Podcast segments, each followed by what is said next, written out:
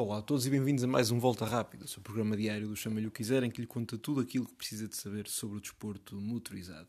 E para hoje vamos falar sobre MotoGP, eh, relativamente ao Rally da Sardenha, vencido hoje por Otanak, que ficará para futuros programas, e vamos então centrar na prova de hoje, que contou com o português Miguel Oliveira. Uma prova que foi vencida de forma totalmente dominadora por Fábio Quartararo, piloto francês campeão do mundo, piloto da Yamaha, foi para a frente da corrida logo na primeira volta, logo no arranque, e desde aí nunca mais largou esse lugar. Terminou com praticamente 6 segundos e meio de vantagem e foi sempre um verdadeiro relógio suíço, na medida em que fez sempre tempos muito consistentes, sempre eh, regular, sempre regularmente rápido, digamos assim, e eh, não deu qualquer tipo de margem aos seus mais diretos adversários que lutavam apenas pelo segundo lugar. Diga-se que uh, foi uma corrida que começou logo acidentada, um acidente verdadeiramente assustador, com o japonês Takaki Nakagami a cair. Ele foi demasiado otimista na sua manobra na primeira curva, uma manobra de resto muito criticada por Alex Rins, que foi um dos afetados, que inclusivamente disse posteriormente que Nakagami deveria ter sido punido pelos comissários, algo que não foi uh, decidido assim. Nakagami acaba então por cair e com a sua cabeça, com o seu capacete, acaba por acertar na roda traseira do, da moto de Pecco Bagnaia e derrubar o piloto italiano. A sua moto, enquanto ia eh, perdida, fruto da queda, acaba por acertar em Alex Rins.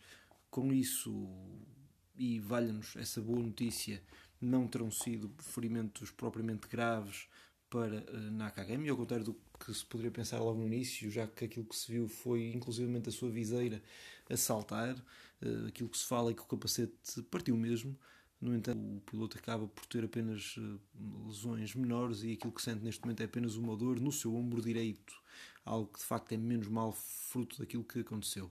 No caso de Alex Rins, ele queixou-se do seu pulso e da sua mão direita, Uh, e iria ser uh, iria ele próprio deslocar-se ao hospital para ver se seria algo mais grave Rins que tem essa vantagem. O facto de estar a correr em casa permite que ele também conheça muito bem onde pode ir logo no momento. Uh, no caso de Banhaia não teve qualquer tipo de dano físico. O dano maior foi mesmo no campeonato já que ele estava numa toada bastante positiva numa fase bastante interessante. Ele ia recuperar os, de, do atraso que tinha fruto das questões que sofreu ao longo desta temporada quedas, eh, prestações menos conseguidas, muito fruto disso, eh, e ir numa fase então de recuperação, mas com esta, eh, com esta queda acabou então a sua terceira vitória da temporada por ser inviabilizada. Fábio Quartararo com isso foi o grande capitalizador que venceu a corrida. O seu mais direto perseguidor foi durante boa parte da prova Alex Pargaró, que competiu sempre com Jorge Martin e Johan Zarco.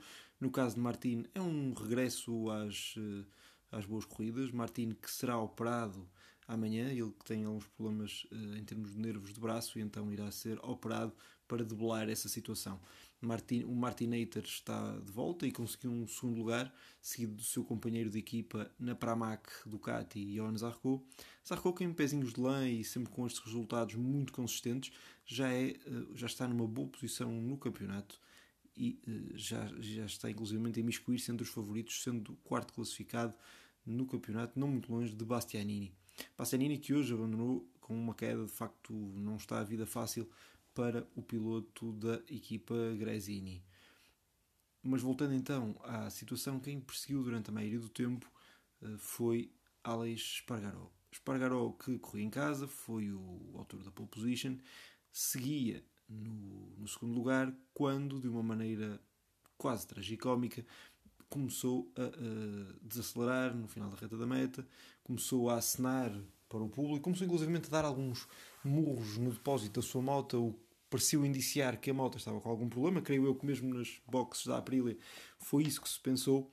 No entanto, a verdade é que o piloto foi enganado e achava que a prova já tinha terminado. E tudo porquê? Porque olhou para, uh, portanto, para o local onde indica o número de voltas que faltavam, que pelos vistos é diferente de corrida para corrida, segundo disse Maverick Vinhales, e nesse local indicava que a prova já estava terminada. No entanto, cometeu uma falha verdadeiramente de rookie, já que a corrida só acaba com uma bandeira de xadrez e por muita velocidade que ele passasse ali, ela é bastante visível e ele tinha então que ter estado atento a esse detalhe, a esse por maior, digamos assim. Com isto acabou por ter um momento verdadeiramente embaraçoso, ele cai para sexto, depois ainda consegue ultrapassar Luca Marini e ficar com o quinto lugar nessa última volta que foi penosa. O piloto catalão chorou, inclusive no fim, tendo sido consolado pela sua família pelos seus mecânicos, e até por Carmelo Espeleta, o responsável máximo da Dorna, que quis ir dar apoio eh, então a Alex Espargaró. Pelo meio, quarto lugar para o Sean Mir, eh, fazer uma prova igual a si próprio, daquelas em que não se dá muito por ele, mas acaba depois por fazer uma posição muito interessante. Ele que neste momento já está inclusivamente empatado no campeonato com o seu companheiro de equipa Alex Rins, que uh, teve um início de temporada muito, muito melhor do que uh, Mir. Sexto lugar então para Luca Marini, ele foi o melhor dos representantes da equipa VR46, então depois da queda de, de que acabou por uh, não conseguir voltar a fazer aquilo que fez na corrida anterior em Itália. Sétimo lugar para Maverick Vinales, ele que já acabou bastante próximo de Marini, mas não conseguiu ultrapassar. Foi uma prova longe daquilo que fez o seu companheiro de equipa. É certo que só há duas posições que os separam na classificação final, mas em termos de performance foi bastante diferente do que fez um e o outro. O oitavo lugar para Brad Binder, mais uma vez o sul-africano foi o melhor piloto da KTM, é o melhor piloto da KTM também no campeonato, mas desta vez não podemos dizer que tenha havido uma grande diferença em termos de performance dele para o piloto português Miguel Oliveira. Eles rodaram seguidos uh, no, no arranque, Miguel Oliveira ultrapassou, depois Brad Binder devolveu a ultrapassagem até ficarem os dois juntos sozinhos, então, e rodavam os dois juntos sozinhos. Miguel Oliveira tentava ultrapassar, mas ambos travavam bastante tarde. Miguel Oliveira, no final da reta da meta, fez uma tentativa e levou longe demais a sua tentativa, tendo saído de pista e ficado a cerca de 2 segundos de Binder. Com isso, Miguel acabou por preferir usar a sua toada mais defensiva, ou melhor, colocar o seu ritmo e não arriscar em demasia já que os ritmos eram muito iguais e com isso o Miguel acabou por preferir preservar a posição que tinha, dado que eh, com a temperatura elevada que se fazia sentir na pista, os pneus aqueciam muito e isso provocou imensas quedas. Diga-se, acabaram apenas 17 uh, pilotos e isso é bem reflexo disso mesmo. Miguel Oliveira, que tem sido sempre falado, ontem no programa, conforme falamos, noticiamos a situação que o Sport TV tinha avançado, que Oliveira já tinha assinado pela equipa Ducati. O Miguel Oliveira, no entanto, hoje afirmou que ainda não assinou por ninguém, não assinou pela Gresini, não assinou pela Ducati, não assinou por ninguém. Inclusive foi também notícia que ele hoje esteve reunido, ele e o seu pai estiveram reunidos com Razlan Razali, o uh, chefe da equipa satélite, atualmente a Yamaha, mas que a partir da próxima época será a equipa satélite da Aprilia. Miguel Oliveira diz que quer conhecer todos os projetos, uh, perceber onde é que se sente mais em casa e qual é o que lhe dará mais condições para vencer corridas e ir ao pódio com assiduidade. Portanto, Miguel Oliveira assim a fazer este nono lugar e é neste momento o décimo primeiro então do campeonato do mundo. Décimo lugar para Alex Marques, ele que esteve em dúvida uh, de participar fruto da queda que sofreu no sábado, uh, acabou por participar, arrancou de último e fez uma belíssima prestação, tendo sido décimo e tendo sido a melhor onda. Uh, portanto, desta vez o piloto irmão da lenda, Marco Marques, e também este piloto já um ex-campeão de Moto 2 e Moto 3, acabou por fazer uma boa prestação, um pouco também para defender a sua, o seu lugar ainda na categoria. De referir que uh, a seguir ele ficou Remy Gardner, uma das melhores prestações até agora do recruto australiano da equipa KTM Tech 3 superior à de Raul Fernandes, que ainda assim pontuou pela primeira vez na temporada ao ser 15º. Darren Binder foi 12º, eh, acabou por superiorizar a Franco Morbidelli, que continua verdadeiramente a fazer uma travessia no deserto, ao nível do que fez Jack Miller e Paul Spargaró. Dois pilotos que correm nas, nas, respectivamente nas equipas de fábrica da Ducati e da Honda e que tiveram prestações verdadeiramente inexplicáveis. Paul Spargaró então nem se fala, ficou em último isolado e de facto não dá para perceber o que é que se passa ali ele que ficou um pouco incomodado, já que a moto de Marco Marques, em vez de ter ido para si, foi para Takaki Nakagami, e como tal, Espargaró sente-se verdadeiramente marginalizado no seio da equipa Honda Repsol e a sua saída é verdadeiramente certa. Referir ainda que no 16 lugar ficou Michele Pirro, piloto de testes da Ducati que corre com o wildcard. Fez uma corrida tranquila, mas provavelmente uh, o objetivo principal era mesmo testar novas componentes.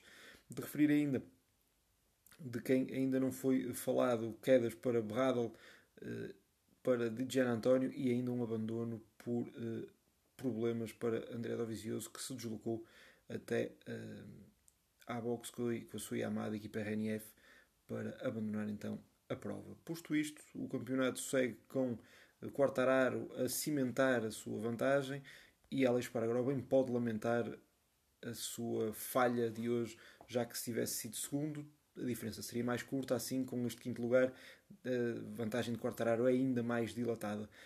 Uh, é também um, um, segundo classificado com uma certa vantagem para Bastianini, que hoje não pontuou. Banhaia, que é quinto, também não pontuou. Zarco, conforme disse, já está ali com, em pezinhos de lã a chegar a, ao quarto lugar. De sexto lugar é Brad Binder, conforme também aqui já tinha referido.